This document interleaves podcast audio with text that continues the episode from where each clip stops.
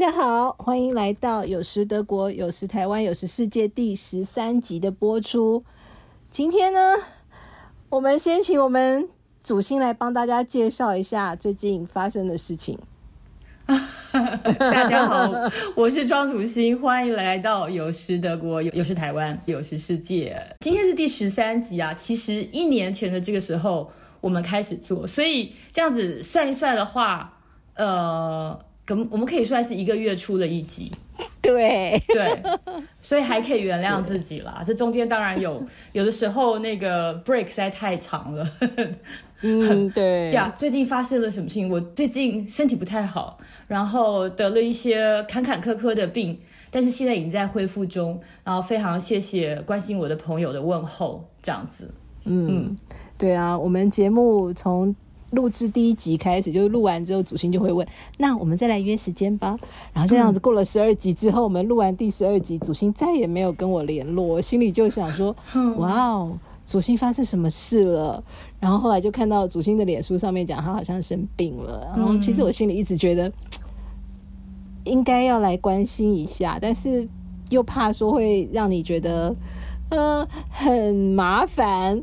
然后，所以我就没有问什么，直到觉得不行，一定要来约时间录音了，才知道哇！谢谢你问。原来主心是在这么辛苦的状况之下，而且是最近才刚刚开始比较舒服一点哈。对对，那我们今天，今天我们来讲。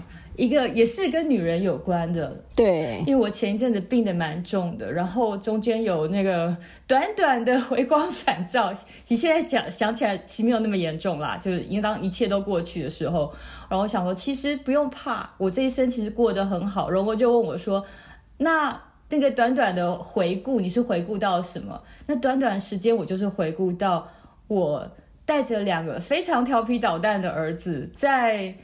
呃，与世隔绝的乡下地方，德国乡下地方，然后等于说一个人带他们，然后我觉得那时候觉得好辛苦啊。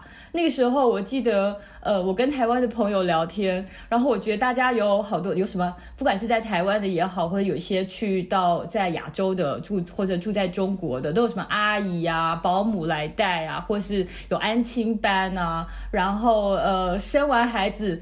呃，还可以去坐月子中心啊，等等等，我都觉得好羡慕哦，我全部都要自己来，然后带着两个小导弹，然后去买菜，一个就放在那个呃买菜的推推车上，另一个牵在手里，付钱的时候，然后就一个就跑掉了，就找不到了。啊，我觉得这种状况说不完，但是在那一刹那间，我我不知道为什么，我觉得那时候的好辛苦，是现在回忆起来，我觉得最美丽的回忆。嗯。嗯，哎，我一直对自己的记忆有一个很大的困惑，哎，嗯，就是我完全不记得我带我儿子的时候的画面，就是其他的小孩，像我哥哥的女儿，我都还记得小时候我跟他怎么玩，但是面对我儿子，我其实记不得，就我脑子里面没有任何的画面，但是有一些照片，嗯，但是像你说的什么在超级市场怎么样的，就这些事情我是没有画面的，哎，因为你在里面嘛。对不对？对，我在里面。对，嗯。可是为什么我跟我哥哥的小孩玩，我都还记得，就是他怎么样子，然后我跟他怎么样，就我记得好清楚。可是对我自己的小孩，除了照片之外，记忆当中没有。哎，我一直很困惑这件事情，是不是这样子？因为我觉得。你带孩，我的感觉，我觉得你带孩子，你生孩子，你就一直非常非常的开心，非常非常的感恩，对不对？所以他叫小恩嘛。然后，所以是不是快乐的时间，常常家长说。呃，快乐的时间总是霎然而过，很难去记得。你只可能微微记得我那时候很开心，那时候很快乐。但是好像快乐怎么过得那么快，反而痛苦总是会让你一直去深深的记得，然后仇恨更是记得咬牙切齿，记得很深很久。然后可快乐的时间就刷一下过去了，这样子。这样好划不来，哦 真是不应该把记忆体放在痛苦上头。所以我觉得我们人真的要常常的自省，要快乐的时光要过得非常的呃有觉醒，然后告诉要忽然醒过来说现在我很快乐，然后要告诉真的很快乐，然后要把它记得，然后那个痛苦的事情其实要让它很快的过去。这跟人的基因有关系。记得危险是怎么发生的，可以让我们活下去；但记得快乐是怎么发生的，好像对于克服危机没有正面的效果。完全没错。可是真的很重要的是快乐啊！真的重要的就是快乐啊！没错。那我们今天，我想请问你一个问题，因为你生孩子生的比较晚，对。那当时你还年轻的时候，你发现身边的女朋友啊、女同事啊都在生孩子的时候，那时候你什么感觉？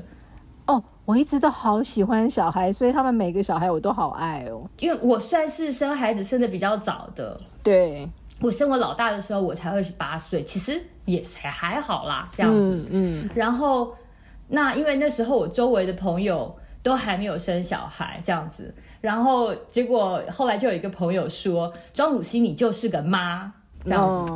呃，我那时候觉得好受伤哦。哎，可是我真的觉得当妈的生活跟不当妈的生活差别很大，差好多，对不对？对，尤其朋友。有我有好几个朋友，他们是一起当妈的，所以后来我们出去玩的时候，他们也会带着他们的小孩跟我们一起玩，所以这还好。但是也有的朋友是他自从生小孩之后，我们就再也没有机会见面了，因为他很忙，然后他假日所有时间也都是要给家庭，所以我们就等于是只能过年过节、生日互相问候一下而已。我记得我呃，就我的孩子，因为我孩子比较在在朋友的孩子里面都算是比较大的，嗯，然后当他们长比较大了，比较可以自立的时候，让他们自己去玩，嗯，然后看到接下来我身边的朋友开始生小小小小孩了，这样子，然后。呃，到我们家来玩，嗯。因为我发现很难跟他们讲话，对，跟跟这些朋友们讲话，因为他们的那个眼睛啊，一举一动啊，他们就是他们眼睛只跟着小孩跑这样子，对。然后你再跟他讲一个话题，他一下子就因为他的小孩干嘛干嘛，他就嗯忘记了，然后就分心了，对。隔一会他可能又回来了，对不起对不起，刚才你在讲什么，请继续说，这个算是好的，可能。接下来他就忘了，然后我就觉得世上没有一个话题可以接下去讲，对不对？对啊，对啊，所以有一段时间我就一直在觉得说，我都没有朋友了，以后我是不是就没有了我自己？因为我身边的世界就只剩下小孩，小孩对，还有工作啦。就等于真的没有时间再跟朋友一起聊天，像以前那样子。但是会认识一些新朋友，处境类似的新朋友，我觉得那也蛮有意义的。但是因为我又是年纪大概都比他们大个对十五岁，我在想的是，对他们也会知道说，哦，我的年纪比他们大很多，所以就大概就是学校有事情的时候会相聚，平常也不会自己约出去。但是这又回到一个问题，就是像是嗯。自己小孩的同学的爸妈要怎么相处？嗯，我不知道在德国会有这样子的一个关系吗？我想一定是有很多的好处，就是比如说小朋友的朋友回到家可能会跟他们的爸爸妈妈讲说你们家的小孩怎样怎样，嗯，然后所以你可以从别人的角度重新认识你的孩子，原来他在一个小社会是这样扮演这样的一个角色等等等，我觉得这个是好处，对不对？对，但是一定也有坏处，坏处就是这个比较，对不对？哦。其实你家小孩是学霸，你有发现吗？我现在才知道我家小孩是学霸。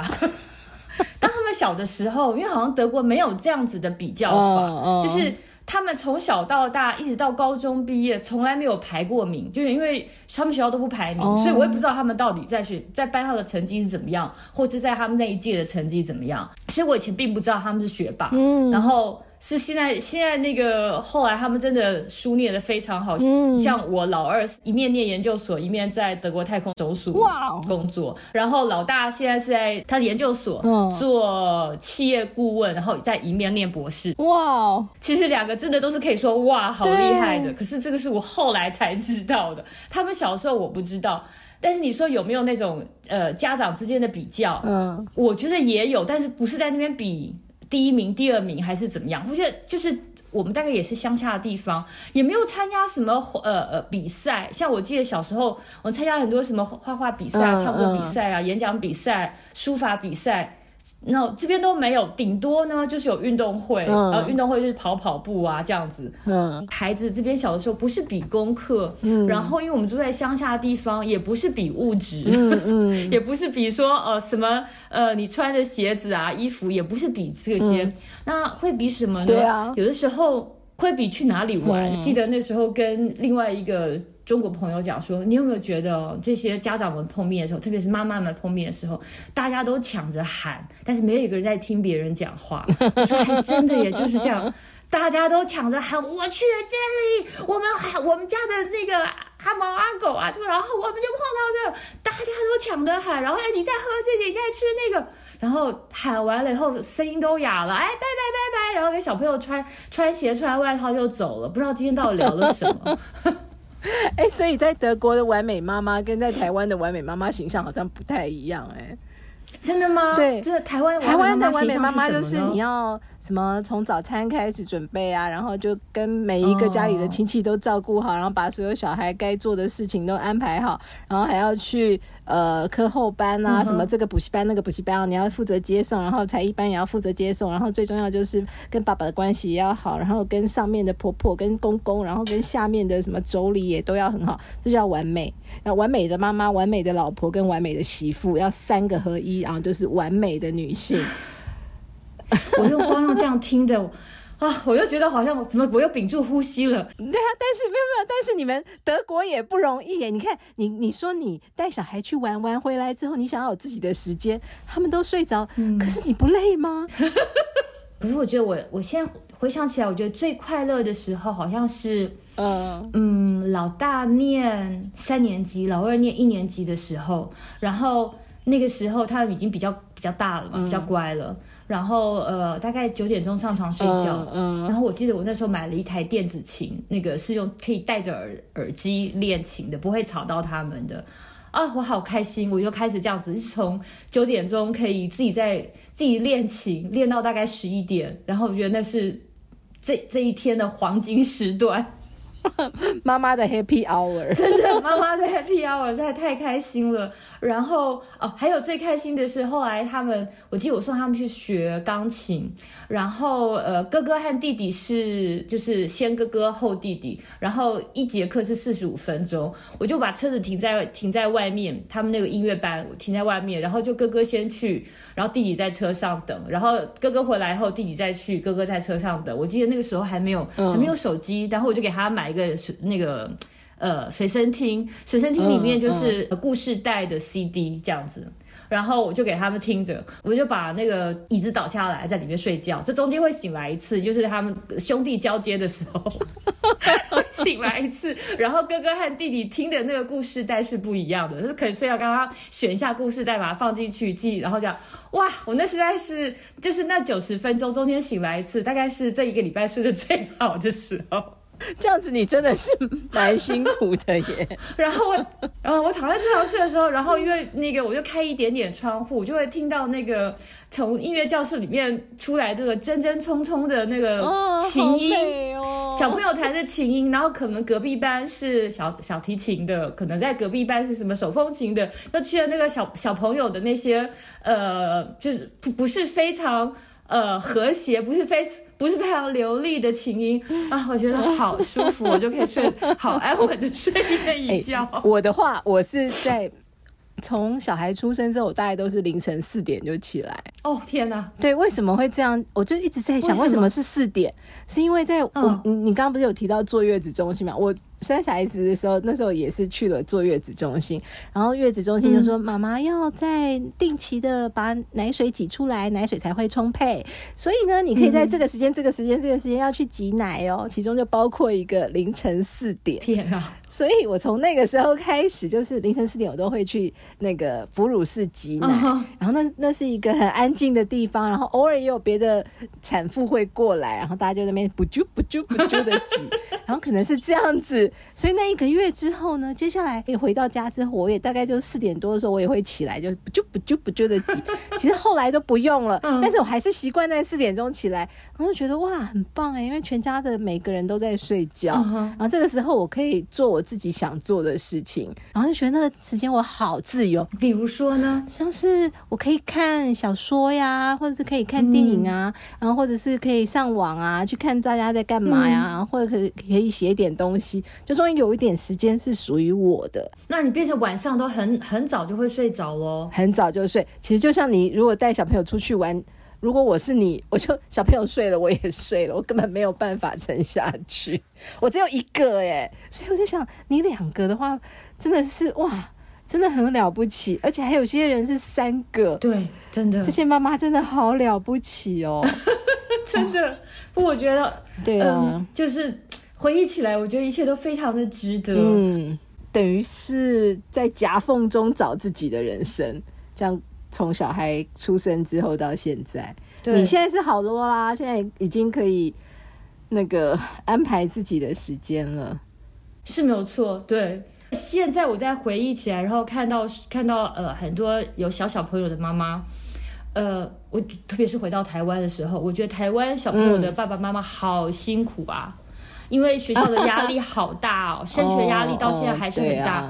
跟你看，现在教改之后，大家都在跟我讲，因为我离开很久了，大家都在都在教育我说，现在台湾的教改完全没有改的让孩子比较轻松，反而是越改越累。对啊，现在就在烦恼很多很多事情，确实是这样。对，所以爸爸妈妈好辛苦，但是也不是只有台湾啦，就是我觉得整个亚洲的爸爸妈妈，就是那个孩子们的升学压力，以后会不会成龙成凤？出人头地的那个压力非常非常的大，在这点来看，我真的觉得德国的父母亲的压力少多了。他们就是很明显的，就是知道说，孩子生下来，我的责任就是养你到十八岁，接下来就是你的事了。那么这十八这个十八年，其他家庭我不敢说，但是我真的觉得我跟我学习最多的，或者我觉得真的是超不一样的，就是我跟我婆婆这样子。怎么说？我婆婆也是年纪一大把才生孩子。我婆婆生我先生的时候三十九岁，快四十岁了。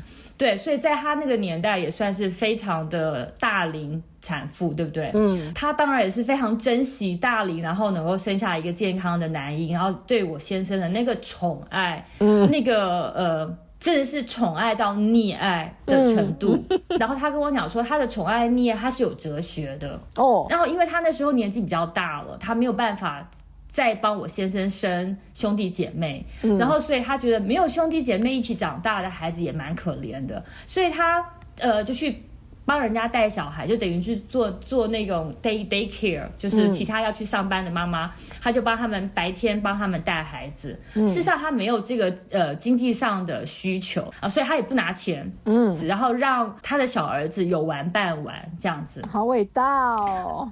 对，然后呢，他说呃。安德烈生生气的时候，就是发脾气的时候，可以对他妈拳打脚踢。嗯。我觉得这实在是太夸张了，我那时候就是是下巴都掉下来了。可以对他妈言语不逊，拳打脚踢。然后他说，因为是我的错，我没有办法给他生呃生弟弟妹妹，兄弟姐妹之间要如何相处，如何争执，他都没有办，他都没有办法给他的儿子。所以他就说，那他就跟我拳打脚踢，跟我言语不逊好了。然后。嗯，后来他跟我说，他的哲学就是他让这个孩子觉得，你不管有多么的不乖，你不管投了多大的篓子，就是他说你可以下坠，可是你坠到最后，你都一定知道妈妈在这边接着你这样子。所以这个孩子就是会有百分之百的自信，嗯，一个能够敢高飞的人，他不怕摔，为什么？因为他知道怎么摔下面就是有。有人会接着你，嗯，他不会用恐吓的方式说，如果你这样这样子的话，子，呃，你自己负责任哦，这样子哦，我不管你了，他绝对不会讲，他说不，他觉得说不管怎么样，我已经在后面接着你，这样子，嗯，绝对不会出这种恐吓的话，所以让他训练出一个真的百分之百有自信的孩子，嗯，那是不是别的德国妈妈都这样？我不敢说，因为我不是。认识这么多的妈妈，我不敢一概而论。但是我婆婆是这样子带我先生的，嗯，然后这跟我们小时候不打不成器，哦，对不对？哼，然后你不那个严严刑管教，你这孩子以后就就没有了。然后不是说什么呃孟母三迁，然后如果他不读书，还要把那次织布机给给斩断了。对不对？然后以前胡适的妈妈更可怕，胡适妈妈这样打打他，然后还不准他哭叫，他说管教我的儿子不是叫他哭给人家听的，好可怕，对不对？然后好可怕，对不对？然后胡适长大写了一篇文章，还感谢他的妈妈对他的言行管教，这些等等，我觉得是不是美德，我我也没有办法去评论他的对错，但是就是跟我婆婆管教我。我先生的方式完全不同。那我先生是这么长大的，所以我们家的儿子也多多少少是这么长大的。然后我觉得这中间，这中间，呃，体验到最多的那个 culture shock，就是那个文化上的震撼的人是我。嗯，真的。因为我不能骂孩子，我不能对孩子凶，不能不能揍他们，不能说不能说你这样子的话把你丢掉，哎，这样话的不能恐吓。小时候我妈管我的方式，我全部不能派上用场。问题是每一个人的孩童时代、孩体时代，都是都是说，都是他们就是很自然而然的，你就会学习你的父母以前怎么教你，你就会跟他们一样。那我完全不能用。我还记得有一本书，呃，我是我买的是大陆版的，呃，它叫做《菊与刀》，然后台湾版的好像是《菊花与呃与剑》，反正是呢，《菊花与剑》对日本的文化是不是《菊花与剑》？他是一个美国的人类学家，然后写的关于等于说是美呃西方文化跟日本文化做一个比较，他说。在一个餐厅里，比如说有一个小朋友不乖这样子，然后旁边隔隔壁桌坐坐了一个小朋友，他乖乖的吃饭，然后这一桌坐的小朋友在那边哭闹，所以这一桌的妈妈就会。跟他自己小朋友讲说：“你看你那么不乖，我不要你了，我要把你丢掉。然后你看隔壁的宝宝这么乖，我要把他变成我们家的小孩。那我不要你，因为你你是你你你这个坏小孩这样子。然后隔壁的那一桌如果听到了，然后甚至会配合哦，对哦啊，然后那个这么不乖的小孩我们也不要，对，全世界都串通好，他就不敢哭了，然后就乖乖说好，我要乖这样。然后类似情形哦，在我们家也发生过哦。我记得我我我老。老大小时候是非常非常任性的小孩，然后在外面，我就跟他讲说：“你看你在哭，你看你看看看别人多乖，你看他乖干净净的，你看你看你你要不要选？”就呃，我结果全部的呃，在我身边的德国人都觉得，Cindy 你怎么是这种妈妈？你怎么可以这样吓他？你怎么可以吓他？你不要他？你怎么可以这样吓他？别人家小孩比他好，你比较爱别人的小孩，然后每个人都觉得。闹翻天的儿子不是问题，最大的问题是这个妈。然后每个人都觉得我应该要要接受滋伤，我怎么可以做这种事情？全世界都在指责我，我天啊！我心想完啊，怎么会这样？没有一个全世界没有一个人串通好要让我的儿子变乖，而是串通好要让我的儿子继续不乖，要教育这个有问题的妈。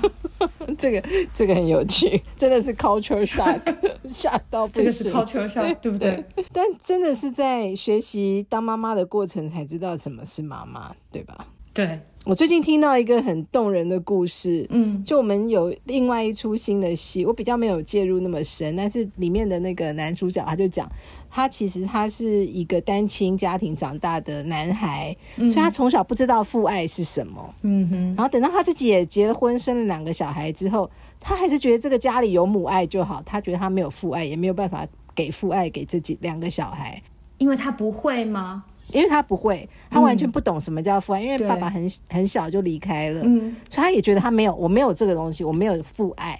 然后有一天，他就说。他的女儿上学的时候，他送女儿去，他通常都是叫女儿自己进去。那时候他们是住在纽西兰，然后他就看到前面那辆车是女儿的同学，那个爸爸就下车送他的女儿去上学。那个爸爸抱着他的同班，他女儿同班同学就亲亲啊、抱抱啊，然后又挥手啊，然后又亲亲啊、再见啊，讲一堆甜蜜的话。他忽然觉得他女儿在看他，嗯。他就觉得这样叫女儿去上学有点太残忍，他只好下车来跟女儿亲亲啊、抱抱、再见啊，演戏给其他人看。对，然后女儿好高兴哦，后来就会愿意冲过来抱他。他说他整个吓到，他不晓得说一个小孩子冲过来抱他，原来是能够带来这么大的喜悦。然后我听到这边，我就觉得哇。原来真的是世界上是有人不懂什么叫做父爱或母爱，然后他也不晓得怎么样去爱别人，因为爱都是学习而来的。他没有这个，对他没有这个，他没有这个尝试过。所以当女儿抱着他的时候，他第一次感觉到冲击是：哇，这个世界上有一个人这么的需要我，哎，需要我的拥抱。对他本来是假装，后来他每天早上都很乐于跟女儿拥抱说再见，然后重新开始建立父女的关系。然后现在他们就是。非常好的一家人，我听完之后，我觉得哇，这个故事真的是太有趣，而且太感人了。真的，爱是需要学习的。对，但是这又让我想起另外一个故事，嗯，呃，就有一个中国家庭住在西方，然后呢，这个爸爸就在就在西方的一个公司上班，然后周末呢，同事们就约了要去哪边爬山，然后大家都带着小孩一块去，同事的小孩就这样子蹦蹦跳跳啊，捡树枝啊，丢来丢去啊什么的，然后。那个西方的爸爸就会说：“You see，你看我们家小孩，那他非常非常的活泼，他就是很很喜欢运动。然后，哎，那你们家的那个呢？然后就是他就问这个这个呃华人的爸爸，那华人爸爸的这个。”小孩就跟着乖乖的跟在旁旁边走，然后他偶尔也会去捡个树枝丢一丢，会跑来跑去。然后你看，如果这同样的情况用中文来讲，我们会用那种很谦虚的方式说啊，没什么长才啦，然后他就是这样子乖乖的啦，傻不隆咚的一个。结果当这个爸爸把这些话用英文讲出来的时候，讲给 讲给他的外国同事听的时候，说哦，my son the stupid the stupid son，就全部的同事都愣住了。你怎么当着你儿子的面面说 the stupid 啊，he's stupid，这样子。哎呀，真的是文化上面让很多事情都变得扭曲了哈。事实上，在这样子的一个文化，就是在我们这个比较含蓄的、比较谦虚的文化长大的孩子，然后他，我们常常听到父母亲跟他朋友在讲说：“啊，我们家的女儿丑八怪一个啦，我们家的儿子啊小笨蛋一个啦。”但是我们知道，我们做孩子的知道，其实父母是喜欢我们的，对不对？因为我在整个文化就是这样。可是这样的一个文化搬到西方来，然后当这个小孩不清楚的情况下啊，他看到跟他同龄的孩子，爸爸、妈妈都说哦，他好棒，他这个细胞，他的音乐细胞好，他运动细胞好，只有我爸妈说我是小笨蛋一个，我是小丑八怪一个，那就懵了。不同的文化，嗯，怎么转译？转译是很困难的。对，长大以后本来就是一个一个的个体，就更难把这个关系拉得比较近。嗯，没错。对，然后所以我觉得，如果希望说，呃，长大以后的关系，不管他在做什么，不管他在世界的哪一个角落，他都会把心里话跟你分享。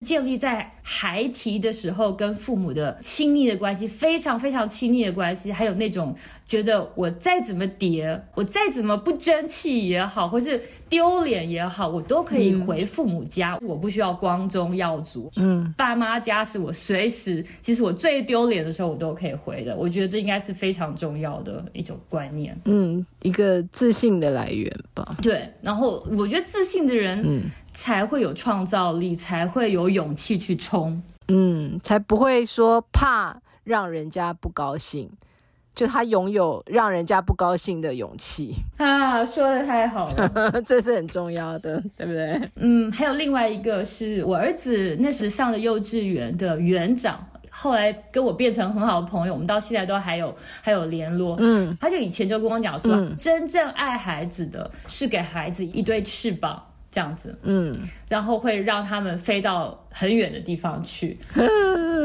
然后你一点都不怕他不回来，嗯，因为你知道他不管飞到多远的地方，他到最后还是一定会回到你的身边。就是这个也是做妈妈的、做父母亲的一种无限的自信，你不觉得吗？嗯，是啦，对啊。哦，我最近看到一句话，我觉得很有感触。他说：“妈妈是一个很孤单的职业。”嗯。但是也幸好，现在有很多社群网络，所以妈妈的孤单还还好，能够在网络上面也去找到同样觉得孤单的妈妈，然后一起来分享当妈妈的心情。你为什么觉得妈妈那么孤单？嗯，因为很多时候其实是必须要妈妈自己来面对，就其他人都帮不上忙的。对，很多很多的处境都是这样子，孤单。但是我觉得这是妈妈的特权。你孩子的事情，别人没有办法，所以当孩子还有就是孩子还小，在在德国就说是十八岁以下，这是你很孤单要去处理这些问题，但是你有这个特权处理问题，这实在是一种幸运。因为十八岁之后，当他成年之后，他不太需要妈妈签名了，你也不需要牵着他的手，不需要了。然后，哎呀，那个时候是不再孤单吗？我觉得是失去了一种特权。像牧羊人的羊长大了，嗯，对啊，嗯，Anyway，当妈妈还是很过瘾的一件事啦，对吧？我觉得女人可以不用结婚。我说实在话，可是不能不当妈妈，尤其现在现在这个呃时代，嗯，我觉得现在这个时代的女人非常的呃幸运。